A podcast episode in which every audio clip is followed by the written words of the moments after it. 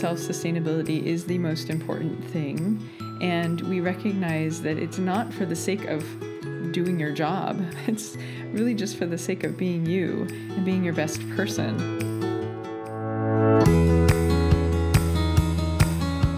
You're listening to Conversations on a Sustainable Life with Libby O'Loughlin and Renee LaPlante. We're two friends, an ex Googler and a novelist, both of us trained coaches. In the light of the climate crisis, we set off on a sustainability adventure. We packed our skills and our gifts into our toolkits and stepped out of our comfort zones to collaborate and co found businesses and other initiatives with strangers and friends. Huge learning curves while juggling families. Can everybody's everyday actions be sustainable and have lasting impact? We think so. Join us as we figure it out. Good morning, Libby. Good morning, Renee. How are you? I'm fine and I'm very happy to be doing this. Me too. Um, before we kick off, I just wondered if we should say a few words about who we are. Yeah, let's introduce each other. Oh, that's a great idea. Um, Renee, Renee LaPlante has a communications, people performance, recruitment, and facilitation background from her time working in the creative and technology industries. She's drawn to solving gigantic problems with data driven and systemic solutions. I've seen Renee in action facilitating her decarbonista workshops and moderating discussions with a wide range of people trying to tackle the at times deeply unsettling task of lowering their personal everyday carbon emissions. And I have to say, she's nothing short of inspiring. Wow, thank you, Libby. Thank you, thank you. I uh, hope that I can live up to that. And yeah, it's very, I'm very honored, very honored to be here with you Speaking of Libby, Libby O'Loughlin has a background in publishing, creative direction, and narrative media, and she's the co founder of numerous social and sustainability enterprises, including a blockchain based product eco footprint tracking system. Becoming a parent of teenagers moved her to undertake coach training and gain a certificate in plant based nutrition. So I met Libby when we shared the stage at a panel discussion for expats who are integrating into Switzerland, and she spoke about career pivoting. And frankly, I knew immediately when I met her I wanted to be her friend. And the rest is, as we say, her story. her story, history, everyone's story. Thank you, Renee. That's very kind words. Well, you're awesome. So, you know. yeah, thanks. I'm really actually so happy to be doing this finally. Um, we've been thinking about this for a while now, haven't we? And yeah. Um, yeah, sustainability is front and center in our lives. And maybe um, we need to talk about what sustainability actually means to us. Indeed. Yeah, because that's a word full of mm-hmm. packed with info, packed with mm-hmm. assumptions as well. Mm. Would you like to kick off? Sure, yeah. So I came to this word sustainability probably about two years ago when I was exploring um, a career pivot and thinking about how I have always been passionate about uh, serving humanity and the environment as well um, essentially I was raised by you know kind of hippie parents and uh, people who encouraged me to respect resources and you know not spend too much money if you don't need to and those midwestern values came through uh, and having a name LaPlante, a last name like that, I guess I just kind of really identified with the um, the natural world. So uh, when I was, you know, looking at how do I apply myself to serving these two areas of humanity and and and the natural world, I realized that I didn't really understand sustainability very well, and so I started researching and reading and talking to people and talking to experts and kind of actually even inviting people to spontaneous lunches to pick their brains and um, just exploring like this fundamental question of why are we not sustainable yet? Uh, it really bothered me. I was, you know, trying very hard um, to live my life in a sustainable way, I thought.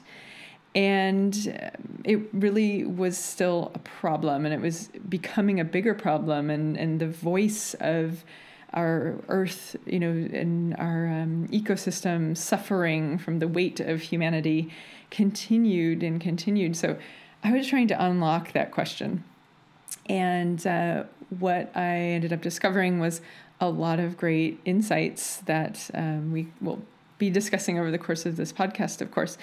But um, I'd say I really um, identified with sustainability through the lens of greenhouse gases and carbon emissions because they're measurable and trackable, and you can really evaluate whether or not you're making progress on it.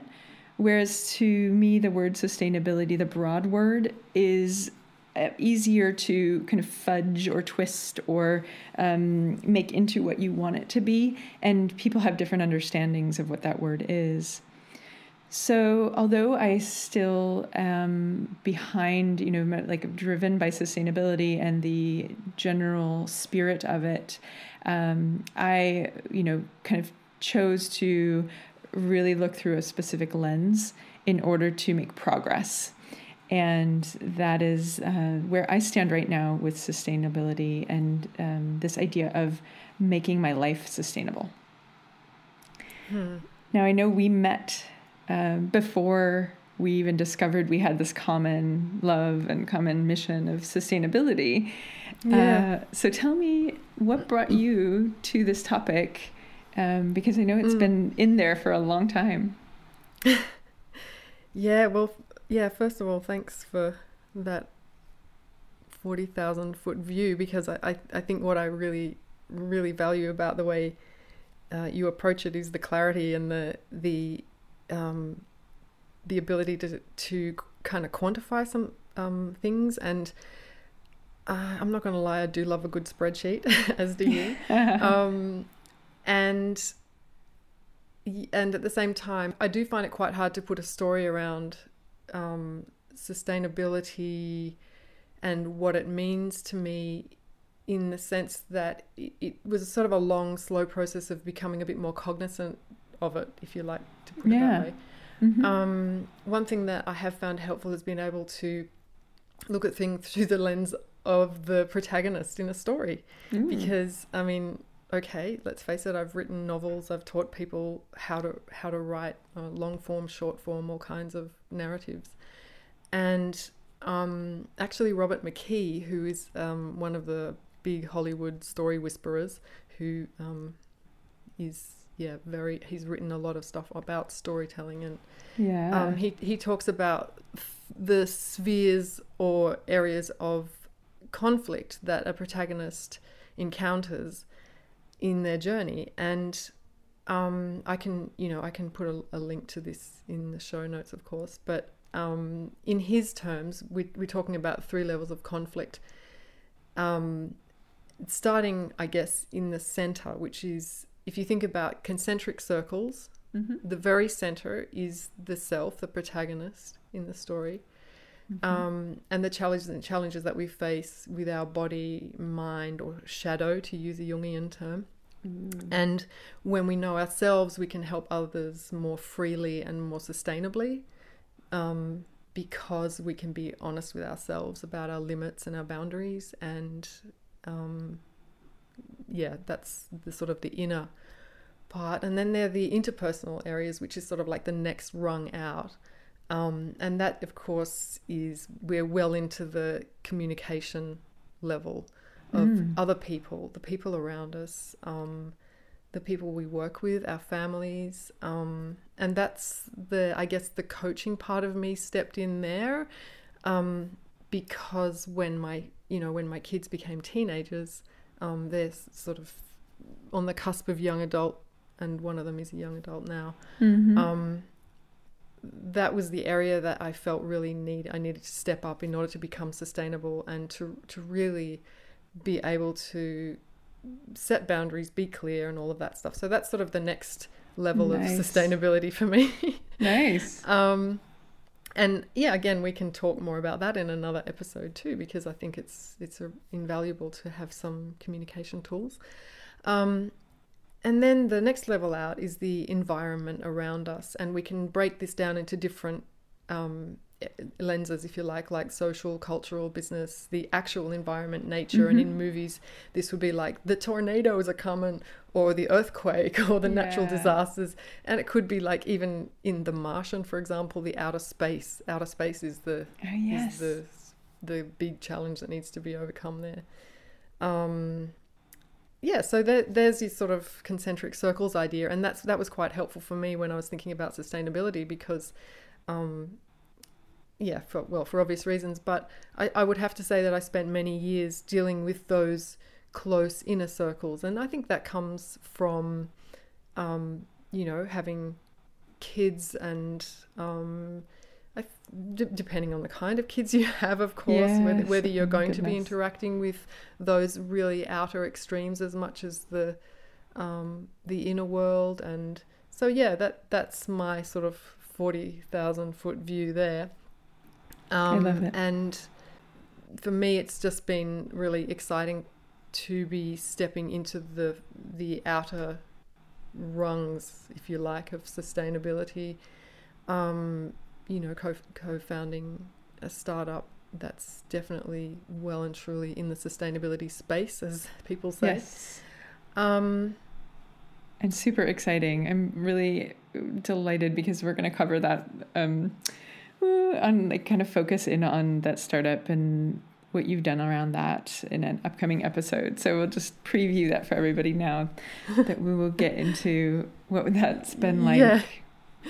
Really yeah, but cool. it is such a fascinating topic, isn't it? Because like, there are just so many ways to think about sustainability, and I really, you know, having worked in the sort of inner circle, you know, it sounds like it's an exclusive circle of, well, the inner concentric circles, um, spending you know lots of years being a, being a mum of little babies and small children and teenagers and adapting to different environments and you know we all face our own demons from time to time and oh, yeah. for me working with all kinds of different clients um, you know even in um, drug and alcohol uh, addiction rehabilitation center mm-hmm. uh, clinic that I worked in that gave me a really interesting spin on all of that put together on what sustainability is and how how important um, it is to yeah to be able to be sustainable personally. Um, Absolutely. I mean, mm. just to jump in there, and mm. um, during my time at Google, I was really delighted and honored to teach a course that was about self sustainability. Mm. And um, at the time, I, I think it was pretty innovative and cutting edge that we were essentially telling the employees, you know, your self sustainability is the most important thing. And we recognize that it's not for the sake of doing your job, it's really just for the sake of being you and being your best mm. person. And when we, um, so it was an eight hour course, and I was a, a guest facilitator. So I would uh, partner with other facilitators. It wasn't my full time job, it was something that I loved doing. And that um, experience, you know, coaching peers, essentially work peers, on how to really prioritize themselves and um, learn about themselves was so rewarding, so incredibly rewarding. And I still get comments from people years later oh, I remember you were my facilitator for that class. And mm. it just brings me so much joy because uh, I use that information every day. And when we get good at self sustainability and we feel we like we are taking good care of ourselves. We're taking good care of our families. We're taking um, what we need um, and not more. Then it makes more sense and it makes it gives us that foundation um, to move outwards into those other circles so that progress is made instead of kind of this alternative, which I'm going to create an analogy here about um, where I think our world has been in the phase, if you will, and for the parents out there, you're going to love this, of the hungry little caterpillars. So you remember this book? Um, I do. It is, well, I mean, I have like three copies of it because it's always like a gift you get when you're a kid, right? One in each room of the house. I know, and I still like it's just so beautiful. It's it's beautifully illustrated, but the story is also incredible and lovely, and you know has so many uh, lessons for us, simple lessons. But I really feel that our world has gone um, from this is is in the transition, I would say, and um, we have been hungry little caterpillars, eating our way through everything around us, wanting and wanting and needing and needing and telling ourselves we need things, and um, accumulating and holding for ourselves and taking it for ourselves. And in some ways this is also a human development thing where we you know we grow up and we learn to um, get the resources we need for ourselves and be self-sufficient and you know kind of uh, put our stake in the ground and say you know i see this in my six and a half year old daughter. I can do it. You know mm. leave me alone. I can you know i i'm capable. You know so building up all that confidence. And in that process we also take and take and you know, I'm at a point in my life where I am, you know, I, I see abundance around me. I have so much abundance. It's almost overwhelming. Mm. Like, mm. you know, and I and I, I look at like the mess of the laundry and I'm like, that is abundance, you know. I look at, you know, the dishes it. and I'm like, that is mm. abundance. Like I am so lucky that I have the these number of dishes because that means I've eaten that many mm. meals and I'm and so all those dirty clothes right? And it's like i've i've been able to do that. And i i cannot see anything but abundance now. And i'm like i have so much and i have too much. And i am scaling back you know now. And so i bring this back to the hungry little caterpillar because if we are if we are being thoughtful right now at this moment in time when we are going through a pandemic and we'll talk about that a little bit mm. um, we're going to touch on that if we are thoughtful and we can really take a moment to pause and look at the abundance around us and realize how we have everything we need. We have everything we need inside, we have everything we need outside us, and it's now a matter of using these resources very carefully. And so we don't need to eat and eat and eat anymore like the hungry little caterpillar. We can bring ourselves into our cocoons, into our homes, into our families, into our units, into our business groups, into our work communities, and ask those important questions of what do we actually need to move mm. forward and to and thrive. maybe maybe uh, related is the what does growth look like? Yes. And yeah. Anyway, we can we can go into that in another episode. That's a oh, whole oh, yeah. episode in itself, isn't it? Oh, I love it. I love it. Like economy growth, you know, uh, resource growth, et cetera, et cetera. Um, so we, so I am taking this moment as we are going through this pandemic. I am, I am taking this moment as a moment of being in the cocoon. Mm-hmm, and I'm in mm-hmm. the cocoon and I, I see us all in our cocoons, right? We're we're having to spend way more time with ourselves and our families and our uh, mm-hmm. and online with our work teams than we've ever had before. And um, we are, are, being asked to be introspective. We're being asked to be um, really compassionate of each other, and um, we're being asked to accept each other and accept these situations that we're all in and um, I think this is our opportunity to come out through this as a butterfly. And this is really what the choice that we're going to get to make now um, as these restrictions of COVID start to relax.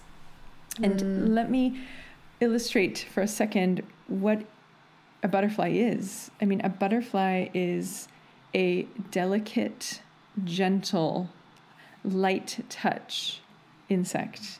So the the butterfly is I mean, you've we've all seen one, you know. Just mm. imagine, imagine yourself as a butterfly. Mm. Imagine what it would if you only needed that many resources and that, and you could be that gentle and that light touch on the earth going forward.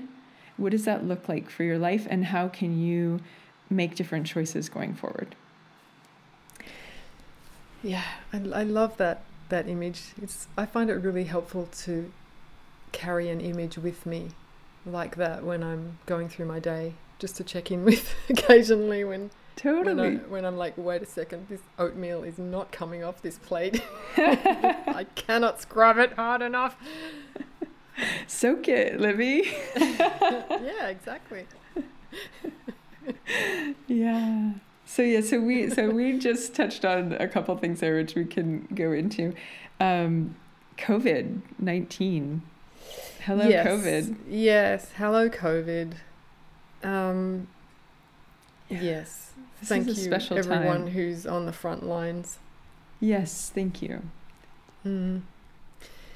Um, yeah, this.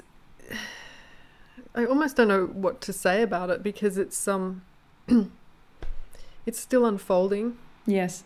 and I I, yeah, again, it's another thing I'm not able to really put a story around at the moment because I feel like I'm observing.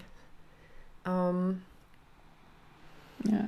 You know what it's brought up for me is this um, this beautiful concept of interconnectedness Mhm. that is, from my knowledge, uh, something that basically a, a very famous Buddhist Thich Nhat Hanh, and I'm mm, not great at saying his name, but I respect him in every way.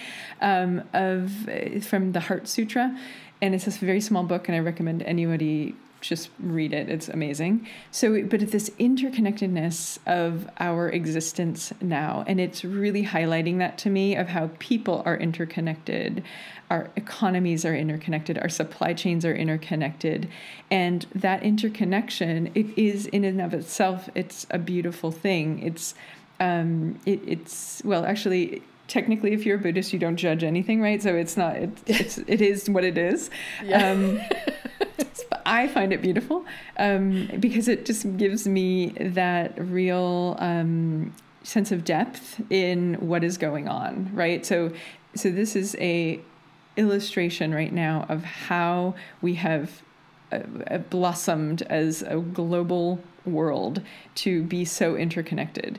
And yet such a threat of you know a virus like this kind of coming across our lives and just completely wiping um, things out and shutting this system these systems down and causing us incredible strain um, that also and and i just have to say a moment just uh, to blessing out to like everybody who's had loss or suffering during this time, that um, my heart is with you, and that um, I'm, you know, deeply, deeply sorry that if there's struggle happening for you at this time, because we share that struggle. We we all feel that, you know, even though we're, um, you know, Libby and I are here in Switzerland and we're really benefiting from an amazing healthcare system and really great leadership. And, you know, we're even loosening up these uh, restrictions as we speak. But the important thing here is we're experiencing a strain on our ecosystem, and the human ecosystem hasn't you know, so far we've been those hungry little caterpillars taking what we wanted, but now we are getting a strain, and you know, everything else has been under strain as well. The earth, the trees, the forests, the animals, the um, uh, you know, every the oceans, the glaciers, they've all been under strain, and so now humans are getting a feeling of that strain, Mm. and I think that that's fair and um, you know that's my personal view but i really think that we are experiencing the strain that everyone else everything else has been. And it's kind of like you know we we have to remember we share this we share this space. And uh, we are not excluded from the difficulty and the struggle that the rest of the you know nature and humanity is, is being put on under. Mm. so that's how I s- have been kind of putting a story around COVID for myself, and and really with the intention of acceptance. Yes, th- this is uh, one thing I've been trying to keep in my mind, I guess, is not arguing with reality. Yes, I love that. Mm. Yeah, how many times Um, do we just like fight reality, right? I mean, Mm. Mm-hmm. Mm-hmm. Yeah. Um, there. Well, there are so many things in in what you said just there. I'm just. Where sorry, do we there- go from here, right? Yeah. It's like that Evita song that always pops to mind. I would sing it for you guys, but I'll save you. I'll save that for another day. Um, yeah, where do We we, were- go we- from here? Mhm. Well, I don't know. Let's just take a look at um, sustainability practices before COVID, COVID, and after COVID kicked in. Absolutely. Um, Yeah. So how did you start out? So let's let's start with you, Libby. How did you kind of get your um, bearings around how what you do and why you do it, and uh, you know how to kind of make improvements on that, right? Um, yeah. So, well, if we go back pre-COVID, I would have to say an email that I received actually from from you, Renee, Oh. was a a good kickstart for me because um, I you know you mentioned your your parents were uh, very conscious consumers and um, I think that's the same for, for for me and my family and as with every person you at certain points in your life need to revisit your own stories about yourself and the narratives that you've built up about yourself and Yeah. I guess I considered myself to be fairly um, having a, a light tread on the earth, so to speak. Mm-hmm. Um, excuse me. And I love the email that you sent me that was actually s- saying more or less directly what do you do in your day to day Mm-hmm. That are sustainable acts or ways to reduce um, reduce reu- reuse recycle all those sorts of things Mm-hmm. and I took that as a, a challenge, a call to adventure, as you might say. And that was a moment where I realized that I was doing a lot of stuff that I didn't realize that I was doing in the name of sustainability. Mm-hmm. And at the same time, there were areas that I could improve. And again, we're going back to being able to actually kind of quantify this stuff or at least put it on paper so that you Mhm. have a, a benchmark um, that you know whether you're improving or not. I wonder if you can talk us through what the decarbonista um, framework is. Yeah, of course. Or maybe maybe just do that now, and, and then I can get back on track if I remember how to get back on track. Totally. Because I found it extremely helpful and extremely clarifying to be sitting in the workshop with you. Um, and I observed that there were a lot of, uh, well, a lot of the power was in the community of people um, sharing ideas and um, being able to come up with lateral thinking around particular challenges that people had. But but do tell us because I think it's a very useful thing, and we can certainly put the any links that you want to mention in the show notes as well for people because I think it will be helpful. Oh, definitely. Yeah. So I guess the um, part of uh, you know the list that you were kind of talking about when you create your um, inventory of all the things you spend your time on. Um, and we all do it, right? We spend time on recycling. We spend time on, um, for example, I buy eco cleaning products. Um, I do a, a lot of small things that actually took up a lot of time. And so what I posed out to, you know, the participants and I remember that email because that was even before I designed the workshop. Um, it was very early. Yeah, it was just a question. So, how do you spend your time and what is it on? And what do you think it gives you in exchange? So, um, that, I love how you can just pull these questions out of your head. so funny. That's just like, yeah, how it comes from my brain. But now, asking those questions will give everybody a chance to, as you say, create a benchmark, and that list will be insightful to you. So, let's say you uh, recycle. You, I remember Libby, you like do you know drying, air drying, for example, with the laundry. Um, there's just a lot of different things that make sense. So composting, um, some of us do, some of us don't.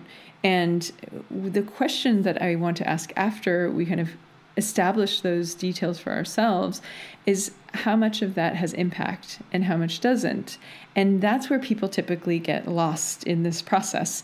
So there's no question that people are doing things that mm. are helpful. And mm-hmm. because of the actions you've taken actually already and the actions everyone has taken, we are in a better place than we would have been. Um, but the reality is, it's not enough. And why is it not enough? Well, it's a different environment today. Um, the things that we're probably doing today are things that we learned when we were young and um, when this was a different problem. So we mm. kind of get into our habits and behaviors over time and think, oh, we're doing the right thing and we're doing good enough. And yet the environment around us is changing. And this is something that I draw on from my days at Google, where um, we were really taught to not um, think necessarily um, about long term solutions, but let's think about the solution for now, and then let's um, adapt it as the environment around us changes. Mm. So I would apply that concept as well to our environmental problem. So we're all taking actions. Um, the question is, are they having the impact that we're intending? And is the time spent and the energy and even some financial effort spent on those actions delivering the impact that matters? Mm. That is where I think we have gone awry. And um, frankly, you know, we just don't know it. We're we we've not know we've been um, unaware so when we can get recenter back into what has impact, uh, then we can start to make different choices and spend that time that maybe you know a collective um, three hours a week let's imagine on nice things like recycling or composting or various um, activities for mm. your home or your um, work community and you you shift those into things that are higher, bigger, uh, bigger return of impact for your time and money and effort spent. So mm. that's like the foundation, foundational like concept behind it, and um, and I of course um, recognize that we are not the first people doing this.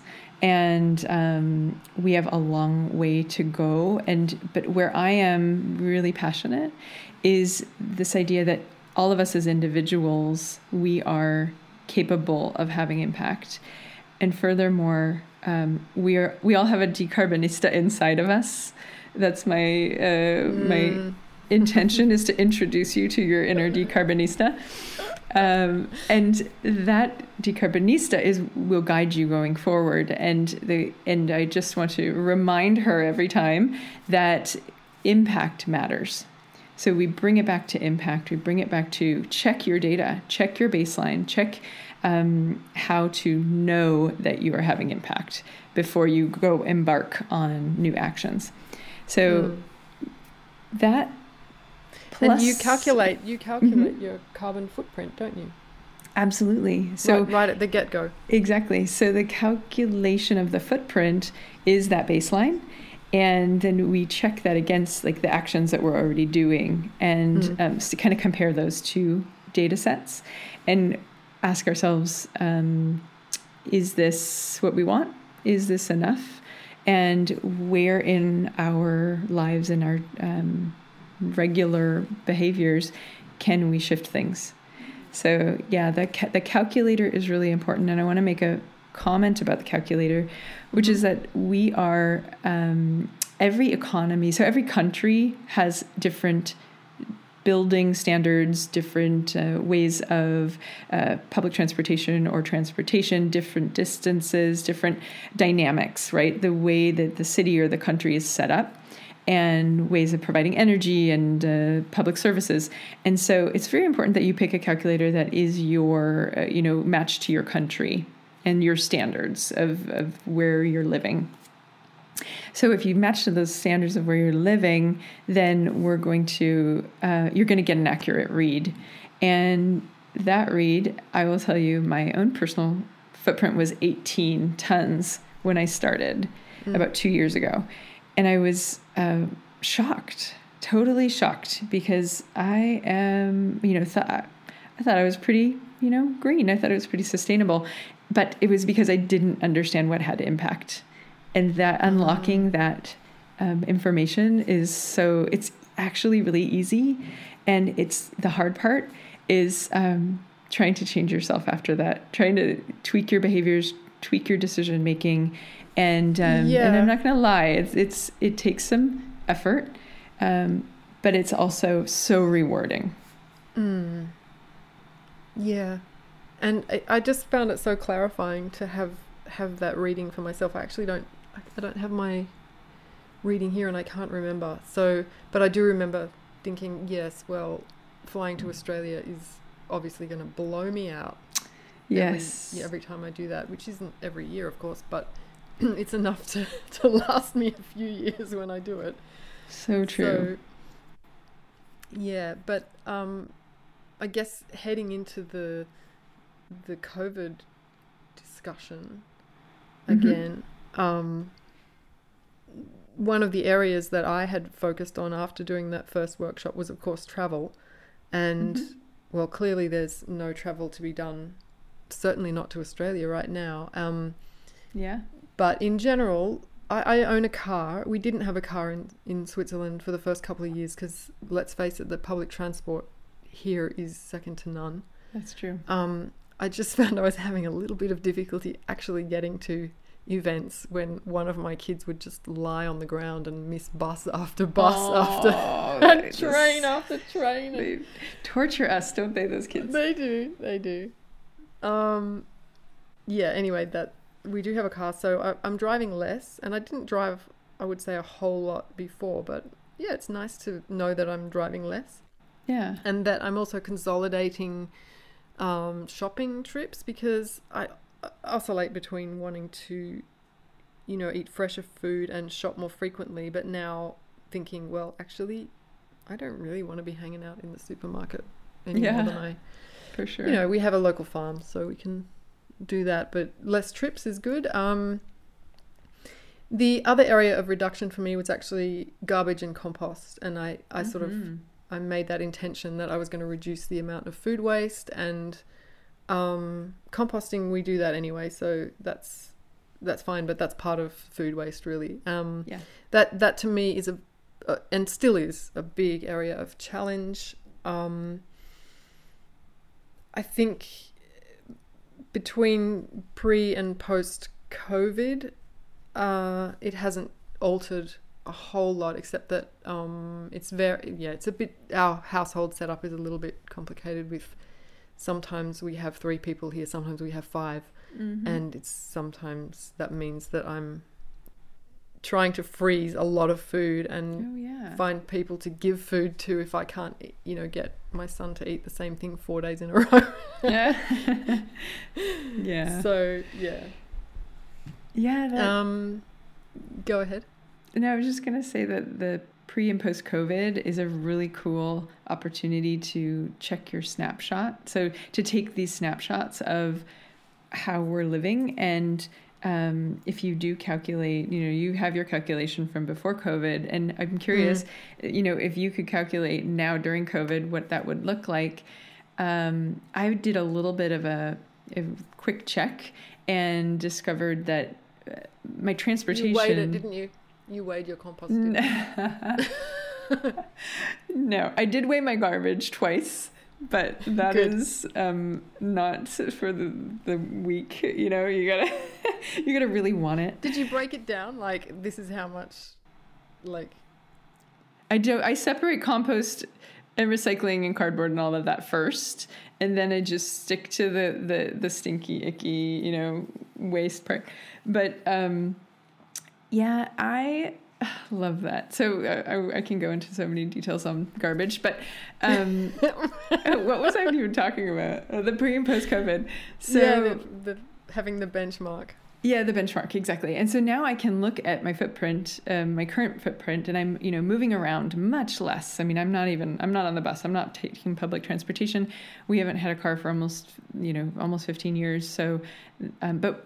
But I will say we have had to had to we've had to the opportunity to go back and forth from our uh, vacation chalet a couple times in this time period, and we rented a car to do that.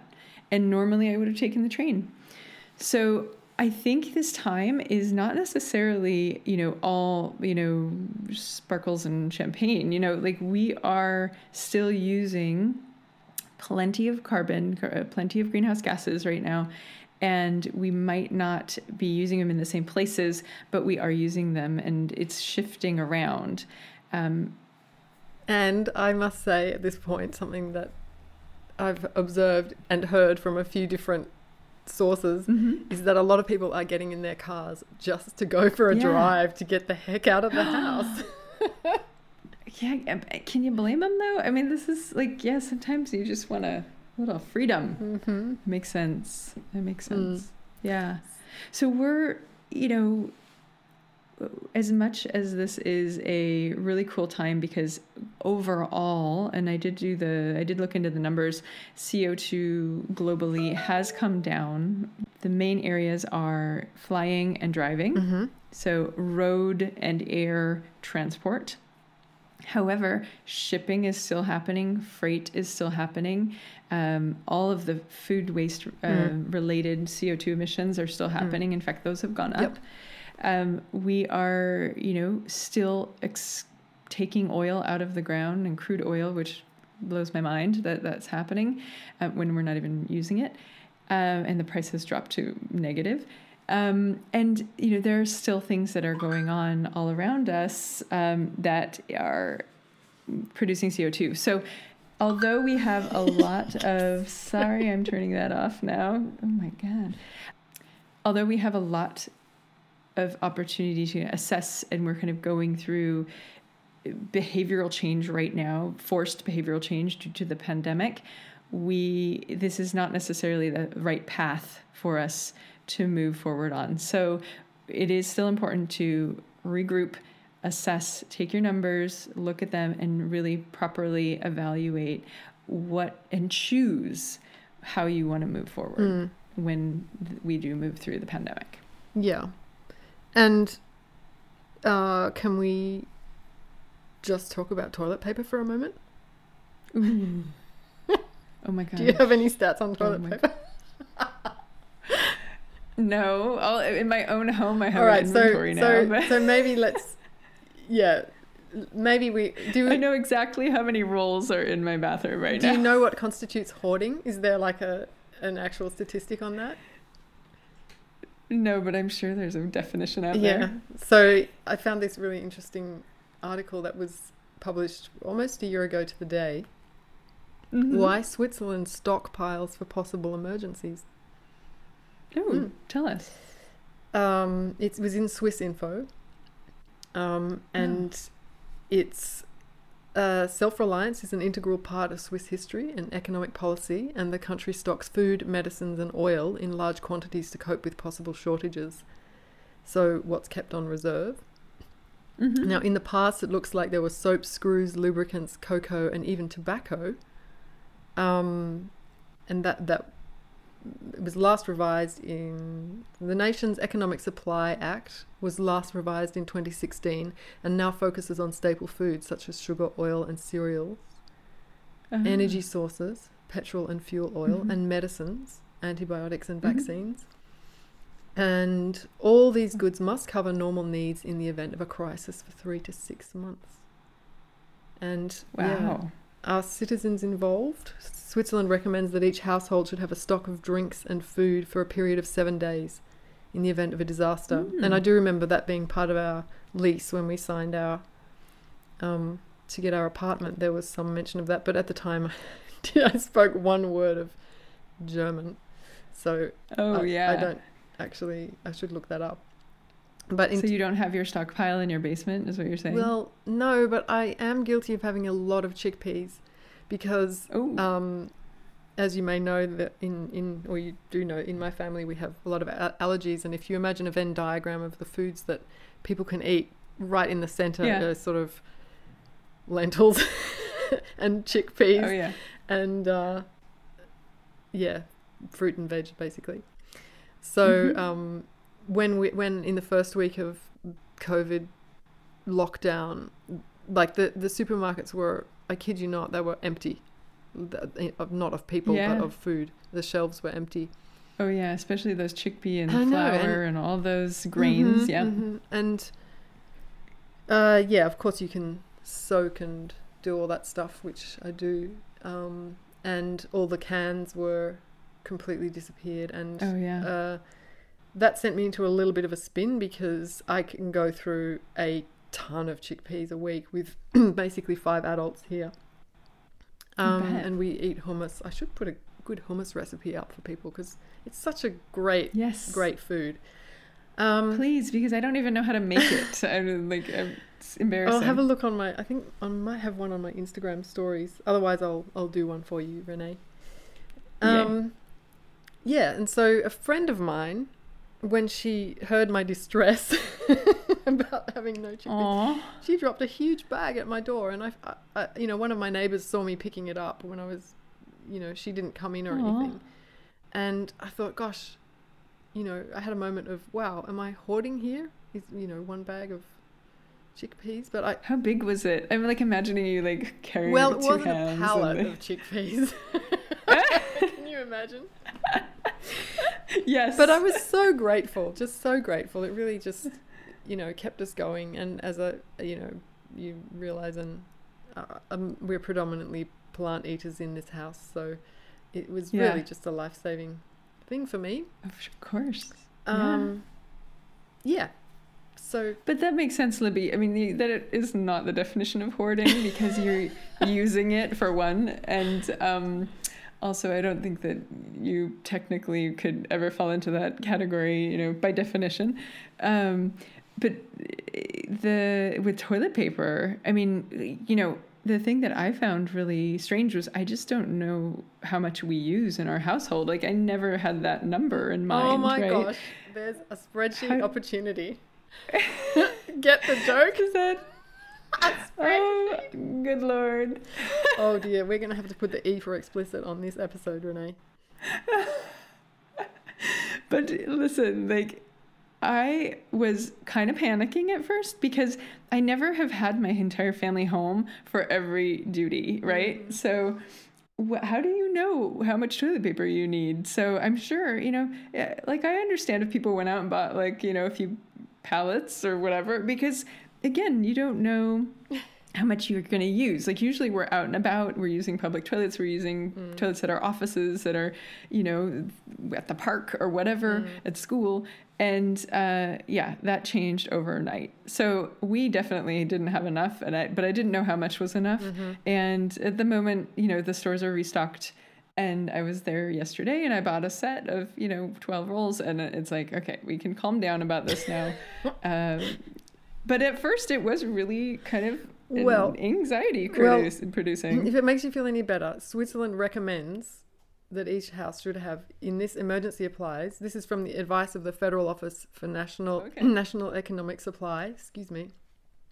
Nine liters of drinking water per person, food for a week, torch with backup batteries, candles with matches or a lighter, battery radio, camping stove, gas or gel, loo paper. That's English for you know British for toilet paper. Got it. and then a first aid kit and the usual medicines. So yeah, Okay. it's on the list. Do you have all that? I think I have like uh, maybe two things missing. Well, I don't have a battery radio. Yeah, exactly. Who has that? Nope. A lot of people, I expect, here do. Good point. Mm. Yeah. Hmm. Anyway, so there we go. And um, one other thing that I've been doing in COVID time that I was not doing as much in the past years, I used to do it more when my kids were little, is sewing. Mhm. So I sewed a couple yeah. of um, reusable masks. And Very nice, Libby. yeah, they're kind of stylish. They've got Japanese fabrics in kind of patchworky thing going on. Lovely. Um, Super lovely. And even if it feels a bit OTT to be wearing one when I go to the supermarket, I think it Mhm. makes older people feel more comfortable Good point. Yeah. when Yeah. there are a lot of older people around where we live. So, um, For sure. Yeah. I haven't um, ever become proficient in sewing, but I have to say, my husband and my daughter are already better than me. Uh, and we do have a sewing machine, so um, that is a potential possibility. But I also heard that there will be masks delivered to the grocery stores soon, Mm. and that we, you know, you can. I've seen them at the pharmacy or the apotheca. Yeah, I they're, suspect you know, that for they're um, more effective the ones that, that are made, but I don't I don't know. But in, in any case, they're reusable ones, and I can I Yeah. can I can even put the link in the show notes for how I made them, which YouTube which YouTuber I followed to, to Yeah, make it. Yeah. please do. That's great. And it feels good that I don't have to throw them out afterwards because I this is one of the other points I wanted to make that uh, it I do feel a kind of visceral distress seeing all the plastic gloves that are being collected at the supermarkets after they've been used and Oh, and the the plastic bags. I know. And you know what? I mean, from a stat perspective, petroleum based products like plastics are increasing right now. So, for food packaging, for all of Mhm. this uh, safety packaging, Mhm. medical, etc., uh, that is going up. And yet, I have to say, like, to me, that is a valuable use of that resource. That is a warranted use of that resource if it keeps us safe. And um, then it becomes a question of how do we dispose of it, right? Yeah. How do we make sure that that is uh, not an overconsumption, but at the right amount of consumption, and then we use it, we dispose of it in a safe way that doesn't add more pollution to our world. Mhm. That's that's a hard one. Well, with my blockchain based tracking system, we'll be able to know how Ah. much recycled plastic is in each product, the percentage of plastic. That's amazing. Hmm. It is. That's amazing. it is. Yeah.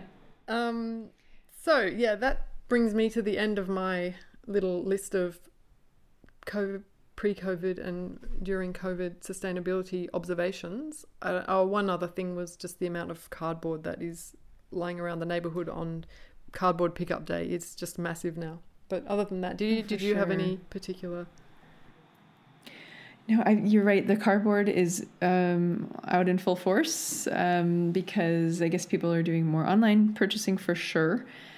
And yeah, that comes in cardboard. I mean, there's just for, in my household, I've just got an abundance of glass recycling uh, for some reason. I think you know, again, back to those beans and jars, and you know, having shelf stable things on Mhm, hand mhm. has been more important. Um, tin cans and stuff. So that has ex- uh, expanded considerably, and we're going to the recycling center a little more often. Um, but yeah, we're you know we're getting by. I think you know as we start to understand the shape of this virus, we're going to all be able to make better choices and thoughtful choices, and not uh, kind of react as much. So. Um, that is yeah for me the direction that i want to go is to start being able to plan a little bit more in advance and you know purchase those things get back to my low waste purchasing for our household that i was doing before. Um, you know washing things more and using cloths and re- reusables instead of paper towels and uh, disposables. So uh, yeah so those things are definitely on my to-do list for moving forward. And can i just throw in on the topic of toilet paper i know it's a bit de- delayed but you know one thing that we often don't really kind of think as a as a benefit to our world right now is recycled products. So we kind of think, oh, well, that's nice that it's there on the shelf, but I'm not going to use it. But using recycled products actually is highly, highly recommended. And um, in the space of paper and paper products, um, what a, re, a recycled paper product is is ex- like excessively more sustainable than a, a fresh virgin uh, tree Mm. or grass or wood that was harvested in order to make that product, right? So, um, even if one thing you want to walk away with today to do that is um, gonna, you know, definitely move you in the right direction, is gonna help all of us and help the world, is to move towards recyclables and recycled products. Um, so as you consume them, consume recycled products. And of course, as you are getting rid of your waste, recycle. Uh, so, those are just two things I want to point out um, that it is helpful. It is uh, shifting the demand into a different direction. And uh, yeah, so if your favorite toilet paper is sold out, or your favorite paper towel, or what have you, and you're still using paper products, go for the recycled ones. Mm-hmm. That's already a step that you can make. Yeah. Well, we are, I think we're kind of wrapping up our first episode of yeah. our podcast. This has been super fun. I've really enjoyed it. Yes, we covered a lot of ground and a lot more to cover in the future. So much, yeah. So, next time, what will we talk about? We are going to be exploring on the topic of how to be bold and brave during this time where the pandemic is still in progress, um, where the government is starting to give out money and stimulus packages to move our uh, economies forward in spite of the pause that we've been going through.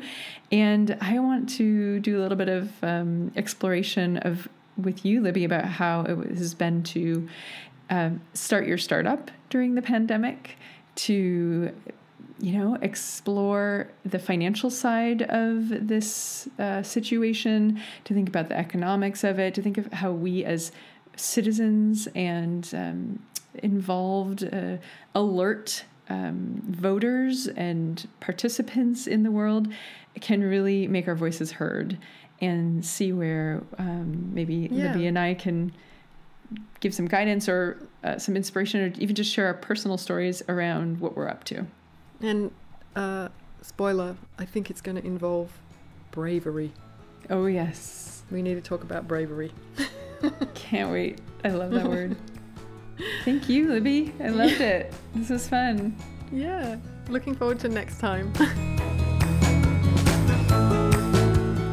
Thanks for joining us. The links are in the show notes. And if you've been inspired by this episode, please do share it with your family and friends. We can do this sustainable life thing together. Until next time, thanks for listening.